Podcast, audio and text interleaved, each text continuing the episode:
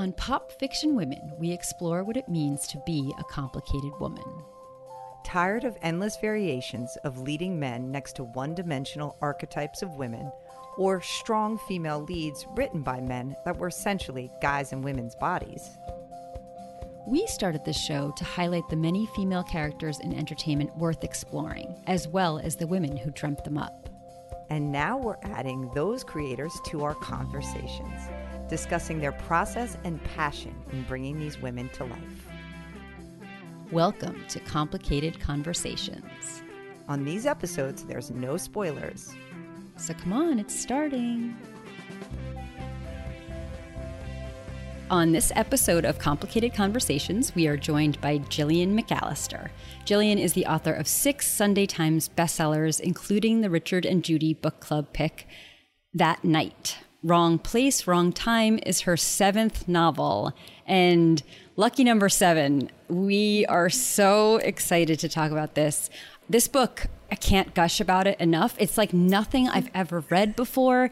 That's so nice to hear. Carinn finished before I did, and I started, and she would never send me a text that would reveal anything about the ending, nor would we ever discuss that. But I have to read to you what she wrote me. I swear it changed my life slash brain. I have no words. I am gobsmacked utterly. I mean, th- this is these are the messages I was wow. receiving. I'm like, oh God, I have to, I gotta get to the end. She doesn't wow. usually gush quite that hard, so it definitely had a major impact. Broke her yeah. brain. I think you said it broke your brain in the best possible way. Rosie Walsh was the one who recommended it to us months ago. Okay. Yeah. And she said it's like nothing she had ever read before and I I get it now. I get it now. And also Lisa Jewell, who we've had on the uh, the podcast, said it, one of the best books she's ever read. This is not hyperbole. this is true. So tell us wow. a little bit about Wrong Place, Wrong Time. wow, I'm not sure I can follow up that intro. I've still got goosebumps. so Wrong Place, Wrong Time is a time loop thriller, but instead of repeating the day, the protagonist goes backwards. So she witnesses a murder. Her son murders a stranger outside their house, and she wakes up on what she thinks is the next day, but it's actually yesterday. And then the next time she sleeps, she wakes up and it's the day before that. And the conceit of it is that she has to get to the inception of when he decides to commit this crime and stop it. It's such a strong hook. I, I knew it from the start that this would be good, but your execution is yeah. even better than that incredible hook. Mm. I'm just going to embarrass you. The I worried time. about with writing it really because I think when you have a big hook, you can be like style and no substance. And I really wanted to just knock it out of the park. But I think it's almost like a poison chalice having a hook like that because the expectations are really high. Well, you definitely executed, that's for sure. So, we focus on complicated women on this podcast. So, we like to start with the protagonist. And so, with Jen, she seems to us the perfect person to carry us through this story. She's a lawyer, a wife, a mother. And we first meet her, as you said, when she's witnessed something no human being would ever want to witness. How did you know Jen was the one and what inspired her or maybe any challenges you faced when writing her? Because I, I understand that there were some. Yeah, there definitely were. Because of the structure of it, none of her interactions carry over into the next day. So she doesn't really interact with anyone a lot. She it's like a kind of castaway of a novel. She is alone a lot and she's thinking a lot. And I knew she needed to be compelling. So I, I, definitely had a draft where she was kind of lazy and she couldn't be bothered to to find the the the reason why, and she sort of felt like ill-equipped to solve a mystery. And I kind of liked that vibe because it's not what you would expect, but she needed to have a more forensic quality to her brain, really. And it came to me when I was watching a, a Christmas advert, so about 18 months ago here. And it, said something like, I go to the gym just to say I've been, but I actually sit in the sauna.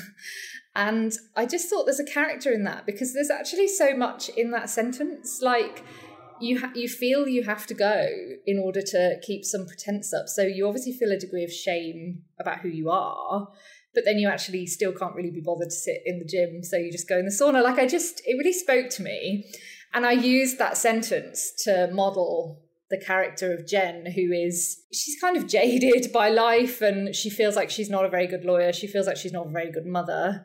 She blames herself completely for what her son does. And that's really her sort of narrative arc is whether that whether it is to do with how she's parented him or not. But yeah, I just I think complicated women are so compelling and we all are them and society is finally catching up that it's okay to have unlikable characters or complicated characters or not Pollyanna-ish heroines. And I, I absolutely needed her to sort of carry that narrative for me. I love that Jim. she can't let go and not go, but then yeah. she, can't, she can't do the thing either. That yeah, is, know. And yeah. aren't we all kind of like that in a way? Yeah. Yes, absolutely. mm-hmm. So this book is undoubtedly a page turner thriller but it also has so much heart to it. The emotional depth comes from the truth and the clarity around motherhood the good parts, the bad parts, what it gives to mothers, and what it takes away. Before I had children, I was not not naive, but I was wrong about everything I thought I knew. And I really thought I knew a lot because I was one of those people that wanted children from a very young age. I babysat, I taught, I was around young children, and that gave me a false sense of kind of understanding or knowledge. But then after I had children, oh, that was a rude awakening. I felt so much of what Jen goes through. But I could never have articulated it the way you do, even with a decade of motherhood under my belt. So it's it seems to be the area that I have desire and drive around, but zero clarity. And I guess probably everybody has that area of their life. But I'd love to read a little bit, if that's okay with you, about Jen talking about motherhood. She says, Nobody had warned her of the car crash that was labor. At one point, she had been sure she was going to die, and that conviction never really left her, even after she was fine. She couldn't believe women went through that, that they chose to do it again and again. And later, Jen can see that she was susceptible to wanting it all. A woman working in a job that took as much as you were able to give, having a repressed father, vulnerable to people's judgment, to reading huge amounts into the small things people say. That vein of inadequacy running through her that led her to say yes to banal networking events and taking on more cases than she could realistically run led in parenthood to misery. Like all disasters, it ebbed away, and the love bloomed big and beautiful when Todd started to do things to sit up and talk, to smear bourbon biscuits over his entire head, and until recently, when his friends had descended into teenage sullenness, he hadn't, still full of puns and laughs, of facts just for her. At the beginning, the love she had felt for him had been eclipsed by how hard it had been in the early days, and it wasn't any longer. That was all. An explanation as big and as small as that. I mean, so hmm. you could have written this book very action packed, moving around scene to scene without this kind of emotional depth. Why did you want to dive into that for Jen's journey in motherhood? And what did you draw on to get it so right? Hmm. Well, I read a lot of thrillers that do just have somebody in chapter one running. And I, as a reader, always think, don't know who they are though. And that kind of mindless peril, it just doesn't really do it for me. And I just think if I were her, he's an only child, she didn't want to have another child. What would I think if that was me? And there's no shame in in any of that. Jen found motherhood really, really hard. And what I try to do is deconstruct the shame around that. But to do that, I had to go into her psyche about what would she really think about her choices and decisions to work a lot, for example. And um, I'm lucky enough to have very candid friendships with women my age who they really tell me how it is, like not the kind of insta mum kind of gloss mm-hmm. on it, but the real nitty gritty of this is how it feels to hold a baby and love it unconditionally, but also this is how it feels when you've got a toddler and they just keep throwing the rain cover off their strollers, you would say, They're like you're going to explode, but you still really love them. yeah. And yeah, I kind of drew on, it's kind of a form of people watching, I think. My mm-hmm. sort of obsession with the parents among us. yeah, yeah. But let me tell you, it's it you really have a gift for that. You must listen with such, you know, clarity because I know that like I said, even as a mother, I could not articulate what you wrote so beautifully, such truth and clarity there. So it, it's yeah. it's really next, yeah. I wonder if it's because I have some distance, maybe that I'm able yes. to do that. Ah, yes. maybe, maybe. Yeah. but maybe. it felt like you said that you were in in my psyche. I can tell you because wow. If this had happened to me, my if I was Jen in that scenario, as a very busy working lawyer, mother, podcaster, I absolutely would do what she did, which is yeah. if I had to go back and live those days, I would I would see all the things I missed, all the ways I was distracted. You said at one point, you know, that motherhood for her, one of the hardest things was this vast reduction in time. Mm-hmm. And that's how I feel all the time. And if I went back in a day or in my past and, and got to relive it, the things I would probably observe would be shocking to me. I'd be, how did I miss that? How did I not see that? How was I not present enough? So you really, oh, it was you. You nailed it, definitely. Yeah. Wow. Yeah. Um, yeah. I'm so I'm so honored to hear that. That's all you kind of want to do as a writer is to be that kind of conduit. And you know, like I don't want the readers to judge her. She she judges herself more harshly than yeah. she should because actually everything that Jen feels is normal. I think we all yeah. just yes. feel it. We've talked about the con- central premise here and the conceit that the time loop and and her living backwards and you know I'm I think I heard you say in your podcast that you took a big swing, sort of delving into the supernatural and and and in this approach to this book. So I was curious if it's a concept you've just been fascinated with, sort of this time loop, and were you at all worried that it was risky career wise to sort of do something very different here? Yeah, I think authors are always worried. Most won't say, but I will. And I think I felt like I mean, no, I, I had the idea while I was writing that night, as I often do, have the idea for the next kind of a few months earlier. And I, would watched Russian Doll actually, and I sort of thought this time loop, Groundhog Day thing is ubiquitous in, in film and TV, and it, it really isn't in fiction as far as I can tell, especially not crime fiction. And it mm. felt like the right, well, I don't know if it felt like the right moment actually, because what it felt like was I'd been given this gift from the gods and I had to write it. And it was almost like if somebody said this is going to wreck your career, I might have done it anyway because I had wow. to do it. That's how mm. I felt because I knew that it was original. And an, an actual original idea is so hard to come by. And I knew that I could do it. And as soon as I started to plan it, I was like, well, it's going to be all day. The clocks go back, and you know, this is going to be the reason why, and it all just fell into place. It's the easiest novel I've ever written, which you would not think oh. with the structure. But it's the only one I didn't delete the first draft of, which I, I nearly always do, and I've continued to do oh, after wow. it. So yeah, it just it was like a calling. That's how it felt, and I'm glad you know, it's changed my life since I wrote it, and I'm very glad I, I wasn't delusional and I didn't just think it was a great yeah. idea and nobody else thought that. So, right. but yeah, I mean, I think right. I always think with writing and authors, it, you don't realize, but if you're complacent, you're also taking a risk. If you're rolling out who done it after who done it mm. after who done it, it feels safe and secure and like this is what I know and this is what my readership knows. But I think the reality, I believe, is you are taking a risk there because you're not doing anything new. And for me, I would rather take a risk the other way and write something kind of off the wall and kind of have a mic drop moment. That's what I kind of felt my career.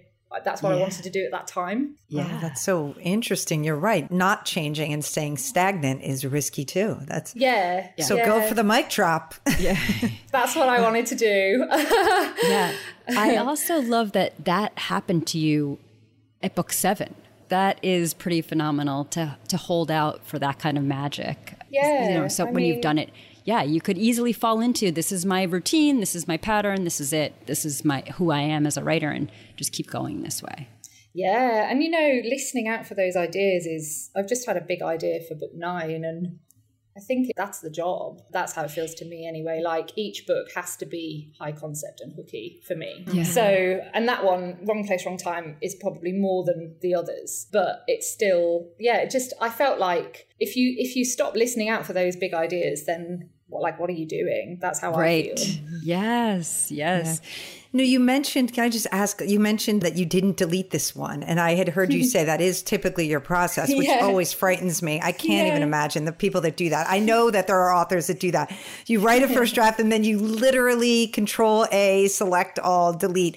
So, yes. how did you know this one to not do that? You're just saying it was, it just spoke to you, knew you like why why why did you not hit it the was, button this time? Yeah it was just the weirdest what usually happens to me and what what's just happened to me with my eighth novel is i write the first draft and i'm blushing as i write it because some of it would just never happen and mm. even though I've written a synopsis, even though I've got that signed off by everybody, it just in the writing of it, you know, you write, oh, and he kills her because of revenge. And that kind of makes sense on paper. But then when you're writing it, you're like, well, I wouldn't do that. Like, you know, I try to write realism, you know, within time loops occasionally. Um, and so usually in that first draft, somewhere towards the end, I have like some sort of epiphany where I go, this is what it's about. And it will just be a single line from a character or one, like in, in my next novel, it is this, this police officer who says, I have to find this missing woman and I don't care if I die in the process. And that mm. is hmm. what the book's about. And it's about lots of other things but that is what it's actually about. And but uh, for some reason, I have to write at least eighty thousand words to get to that revelation. But with Wrong Place, Wrong Time, I just always knew it was about, without trying to spoil it, yes. the moment that Todd turns to look at her in the past and she says she's his mother.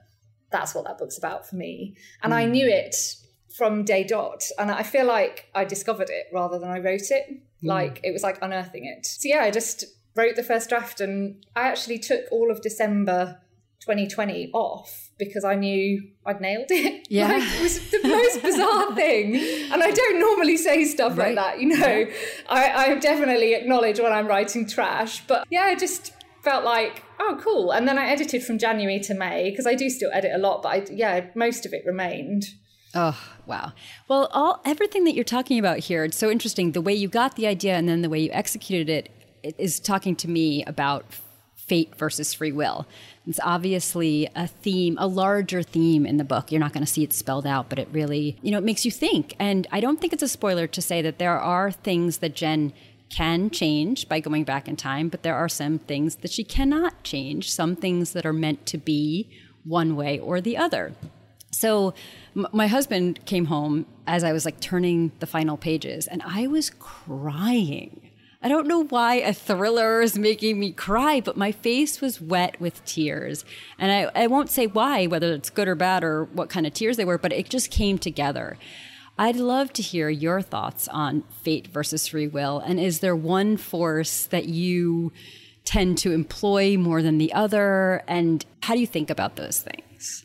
Wow, that is an interesting question. I would say I'm mostly a rationalist, except for in writing fiction where I am absolutely, you know, looking for magpies and, you know, reading my tarot cards and all of that because for me, there is something, I don't know what it is with writing fiction, that there is an alchemy there that is not. You know, most things just make sense, and this happened because of this, or this was a coincidence, or whatever. But with fiction, I feel like you know, I could easily have not watched Russian Doll and then not written this book. And I think about that a lot. And I think about all of the decisions I made along the way. And I just like, I, you know, I, I read a, a, long form article about the, the specific reason why why Todd kills the stranger is a, a sort of issue. And I, I read a, an article about that. And I, you know, if I'd never done that, I the book would have a different ending. And I mm. do I do find mysticism in it. Yeah. And I sort of think about the things that might pass us by and we don't even kind of know that but it's it's in your writing that you're always you're looking out for it is that right? yeah right? totally totally yeah. and yeah.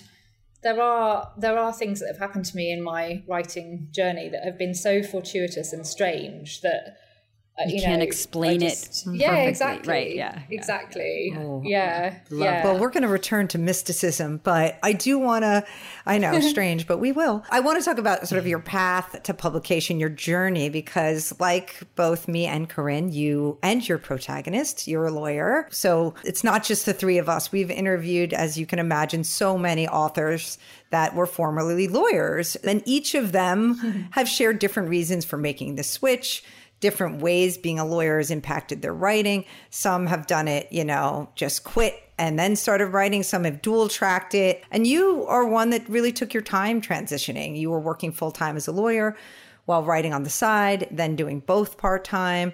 So we're curious how you reconciled these different parts of yourself in your writing and, and, and how you ultimately made the, the transition. Yeah, and like most things, I actually had a crisis, which made me make the transition. I had a very patchy health history leading up to becoming a lawyer. Like, I got mononucleosis, as you call it, quite badly. And I had like, got at least two years off. So I qualified late. Yeah, I was like bedridden. Like, my official diagnosis was ME, like chronic fatigue syndrome, it developed into. Although now they think because of some blood tests I had a couple of years ago, they now think I might have had lupus, although I'm in Wow. remission. Mm-hmm. So it was some immune disaster. We don't really know. And because of that, I qualified really late. And because of that, I had quite a lot of convalescent time to write while off work, but then I would be on phased returns and I had like quite a lot of downtime at weekends because I didn't really do a lot once I was back at work because I didn't want to sort of push it too much. So I would write in bed at weekends. So it took me a while to get published. Like I wrote a couple of novels to get an agent and then I had to write a couple of novels with that agent to get a publisher. So it's I have a few in the drawer, like more than most, I think. I think more than most admit. really- but that doesn't so, seem like yeah. it's the more that people talk about it, the more you come out with, oh yeah, there's that one before the agent. Oh, I forgot mm-hmm. about that one. Yeah. Yeah, I think, and it is easy to forget about them, I think, because they, Yeah. they just never see the light of day. So, yeah, and then when I finally got the deal, I had one offer, and it was from Penguin Random House, but it was a mid list advance. It wasn't as big as my salary. So, I didn't feel able to do anything at that point, and I didn't feel like it was a sort of slam dunk. And then that book, fairly unexpectedly, I think to me anyway, hit the bestseller list. But then everybody started talking about how you've got to sustain it. and I think for quite a risk averse person, which in some ways I am, I just felt like, okay, well, I'll wait for the second. But then actually it took me another two because I was just kind of flailing around. But a good friend said to me, right before I went part time, she said, Who are you though? Are you a, a lawyer or a writer? And I said, Well, I'm a writer. But it was such a simple sentiment, but it kind of rocked my hmm. world for a few weeks. Like I felt not like myself for, because I realized I had this big job, but it wasn't really what I hmm. wanted. Yeah. And then I went part time as a kind of homage to that to say, actually, I don't care what people in the office Yeah. think. And I don't care that I'll never make partner now, probably, and all of that, because I'm a writer. And that was the first step, Mm-hmm. really. And then it was quite easy to leave after a year of that. But yeah, it was it was totally about identity, exactly. for me. Yeah. And that's in your bio on the back of this book. It says the, the first line is you've been writing for as long as you can remember. So Yeah. I too have been writing as long as I can remember, and that is my identity. But I went as a good practical person does. I went to law school, I practiced law. It's a secure, stable place to be, and couldn't be any farther from what it's like to be a writer, to really have to motivate every day, to create your own path, to reassess constantly what that path looks like, what's worth it, Yeah. how much you can give it. Because uh, the law will just take and take and take. Writing Yes, will take nothing does, from you. It oh, yeah, and writing it, you and have you- to you have to give. You have to make yeah. your own decisions. And I have found there's been at at least two kind of pinch points in my writing career where I've had to consciously make a decision. You know, like I left an agent. And where in, in law, it's just Yeah. a path. You know, here you get what's called post qualification experience PQE, and you're like one year PQE, Yeah, two it's the same. three Yeah, year, until we're the a same. It's a it's Oh, a ladder. We, we have year. first year, second Yeah. year, third year. Yeah. Mhm. Same thing. You just keep following the steps. Mm-hmm. And it is, I think, part of why I hesitated was losing that wage and everything's mapped out for me. I had a pension, like I knew what I was doing every day. And, you know, now I've kind of, I don't have any structure to my days often, and I'm working while I'm making the dinner because I'm thinking about a hostage situation or whatever. And yes. it's kind of, it's kind of wild how different they really are and how, I, I don't think I thought it was possible to have the kind of life I, I have. I sort of thought you get an office job and that's right. what you do. And I'm still married to a lawyer. So, you know, I kind of see him still on that path. And then, you know, he comes in like, oh my God, I'm really stressed. And I'm there like, on a sun lounger, but I am working. It's very strange. This, this is funny. We're all married to lawyers too. More commonality. yes. And my husband common. my husband very will say common. like, "Oh, this, you know, this deal's blowing up, blah blah." blah. I'm like, "But what do you think if the character does this?" Yeah. like, what is ridiculous? and they're both jobs and it kind of blows my mind that they are equally important yeah. so i want to talk a little bit about your success as you've already kind of touched on, you really came right out of the gates with success that exceeded expectations. And then somehow you've managed to top that every time.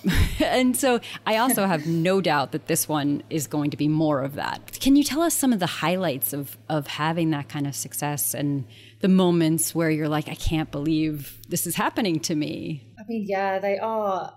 I do have them a few times a year where it, I really don't know if it's sunk in yet. Like, it's such an author cliche, but I do sometimes think I might wake up one day and be like, I was a bestseller in this dream and I could work my own hours and I, I pretty much never do anything I don't want to do. Like, it's, it's remarkable. But I, I will remember the call. It was a voicemail to say Penguin wanted to publish me forever just because it took so mm-hmm. long. And I was on my third submission with that agent and I she had never once left me a voicemail. You know, it was always emails like everybody's rejected it, right? she said it nicer than that, but yes, I saw this voicemail like as I was going into a meeting actually, and it was I couldn't oh fast enough to listen to the voicemail. I was literally like. like had my phone in my hand and I was like, oh my God, I've got a voicemail. But the meeting was starting. So I had to sit there for two oh. hours, which oh. is like short shouldn't meeting. have been billable because I was very useless. it shouldn't have gone on the timesheet. I don't know if it did. But I was like,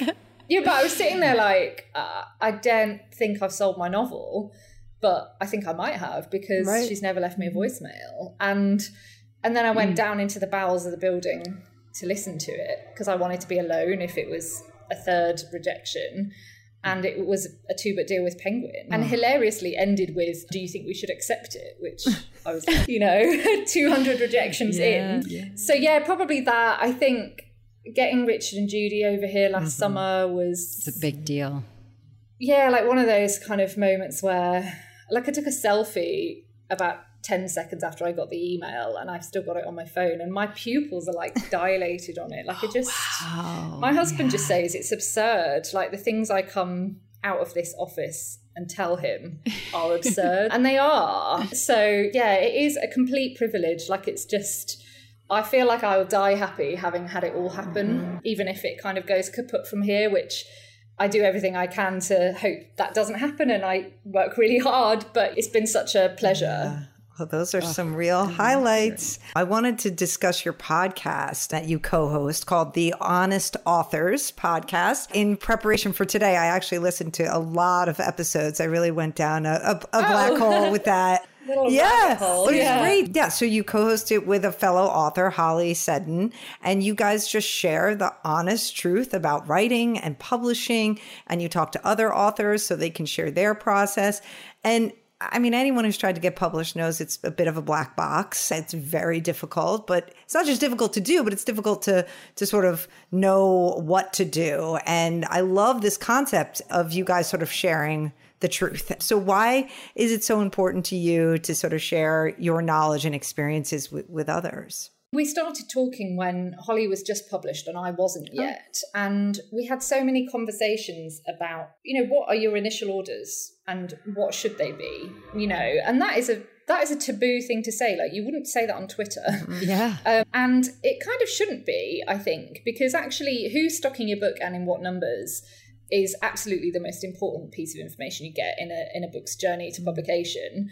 And we just sort of thought, we don't know what this stuff means and we don't know what's normal. And therefore, probably nobody does. And we basically just started broadcasting our talks about it. And it sort of spiraled and became a kind of industry thing that, you know, people listen to. Like, it's recommended now to debut authors because we've talked about everything like mm-hmm. foreign rights and how royalties work and you know and we don't you know broadcast our salaries or we wouldn't do anything that would get us in trouble but we try to be as transparent as you can be. Yeah. because it is it, there's a lot of jargon and there's a lot of comparisonitis that goes mm-hmm. on with authors but also it's very clandestine so it's actually quite hard to know if you're even comparing like with like or if you're just comparing yourself to people that get six figure deals in the bookseller. So yeah, we kind of all just wanted to crack it open a bit and sort of talk about it. It's kind of why it's my solution to everything really is sort of oversharing. yeah. Really. We love that. Same same here. So which actually brings me perfectly to I have been listening to so many of your answers and I'm thinking of it through the lens of astrology because we always we're just we're just curious. It's we just take stock of what signs a lot of our favorite authors and creators are. And i think i did a little research. Are you a pisces? Is that correct? I am a pisces. Okay. i'm a well, very typical pisces i think. I, I mean i feel like everything you've said on this episode is is support for you being a pisces. And it's it's funny i'll, I'll just read some of the things they the, the way they're described dreamy and creative, adaptable, mature, compassionate. But there is a duality to them. And I always think of the, the sign of the two fishes, like kind of, you know, next to each other going different directions. And they are very sensitive to other people's energy and other people's influence, and they can take that on. It says also Pisces develop a wealth of knowledge from observation and experience. Mm-hmm. Pisces move at their own pace. They trust that things are supposed to happen and will fall into place at the right time. Pisces can show support by picking up the slack, but unfortunately, many of them pick up a multitude of moving pieces, resulting in them being stretched too thin and mildly hmm. overwhelmed. But I love this part. Regardless of how well a Pisces seems to have it together, there's a tiny piece of panic that exists within the depths of their spirit. And it's exactly this energy that leads them to be a noble person, having the bravery to push past it. I thought that was spot on. I'm glad you think so. It sounds like a very nice, a nice person yeah. that star sign. So I'm honored. yeah. Perfect. But you yes. feel very Pisces. Uh, oh yeah, yeah. I think mm. I've got an aunt who plotted out my my specific like sign. chart. Uh, yeah, mm-hmm. exactly. When I was born, and she said she's going to be really, really creative, and she's going to like make something of herself. And I had that oh, wow. hanging over me my whole childhood. And I, I don't come from a creative family. So it was always very interesting to me that that was sort of said. It was like a weird, like prophecy almost. It's quite romantic, oh, isn't it? Which is very Piscean thing though. to say. Yeah, it, it yes, it is. Yes, it, it is. is. But she gave you your chart and sort yeah. of this idea that you could be creative. And you mentioned tarot cards earlier. We've had a lot of authors who say they're into the tarot or they use it creatively. And that seems to be sort of the last frontier for Carinn and I. We, I can't even say we dabble in it, but is that something that you are into or use in your writing? Yeah, I do. I use it more in the publishing. Like if I don't know what to do, I do turn to the tarot. And I mm. think it usually your own interpretation of it tells you what to do really i think you know oh, it will say wow. you're always choosing the safe option and you need to do this or whatever and, and what you interpret as the safe option will tell you what you really want to do anyway i think oh that's fascinating yeah. oh Right, as a way to tap into your yes. intuition, yeah, your subconscious. So, yeah. Ooh. And did you study oh, the tarot for this that. or read books on no, this? Or? Not at all. Oh. Not at all. Okay. I just I have like one. You just look at the card yeah, dabble hard and then look at it in the yeah. book. Like I'm a total amateur. no, but that wor- that works. I mean, I do have a book and cards, and I could see how that that would be enough to at least sort of maybe point you in the right direction or get you to think mm. about it. Mm. Oh, I love that idea. yeah, we always want to hear from our authors about sort of what you're currently obsessed with or loving in terms of books or movies or TV shows, just anything that sort of has your interest right now yeah, I am reading tomorrow and tomorrow and tomorrow, like everyone is. Gabrielle yeah, Zevin, I just um, got it. Yeah, yeah, it sort of leapt onto yeah. my radar, and then I, I, read a sample and thought, yeah, like she can really write. And it's such an interesting concept. It's about two children who meet and make a video game and kind of make it big. And it's it's almost like a Taylor Jenkins Reid type exploration of the perils of fame i think like i'm not very far in mm-hmm. but that's mm-hmm. what i think it will be mm. so yeah i'm really enjoying that like anybody who writes an interesting concept and who writes good prose just has me hook line and sinker so i thoroughly recommend mm-hmm. even though i'm only about 20% in Nice. Yeah. Thank you so much for taking the time to talk to us. I am gushing about this book. I've already posted it all over. I'm telling everyone I know. I'm going to press it into hands when it's out for public consumption here. Why don't you tell our listeners where to find you? Where are you most active on social media? Yeah, so probably Instagram and Twitter. I'm at Gillian M Author on both. And you can find me on Facebook at Gillian McAllister Author if you just search that. So, yes, I, I love hearing from readers. So, look me up. Perfect. Thank you. This has been Pop Fiction Women with Carinn and Kate. If you enjoyed this show, please tell the complicated women in your life. And the men who love them. Yes, tell them to listen.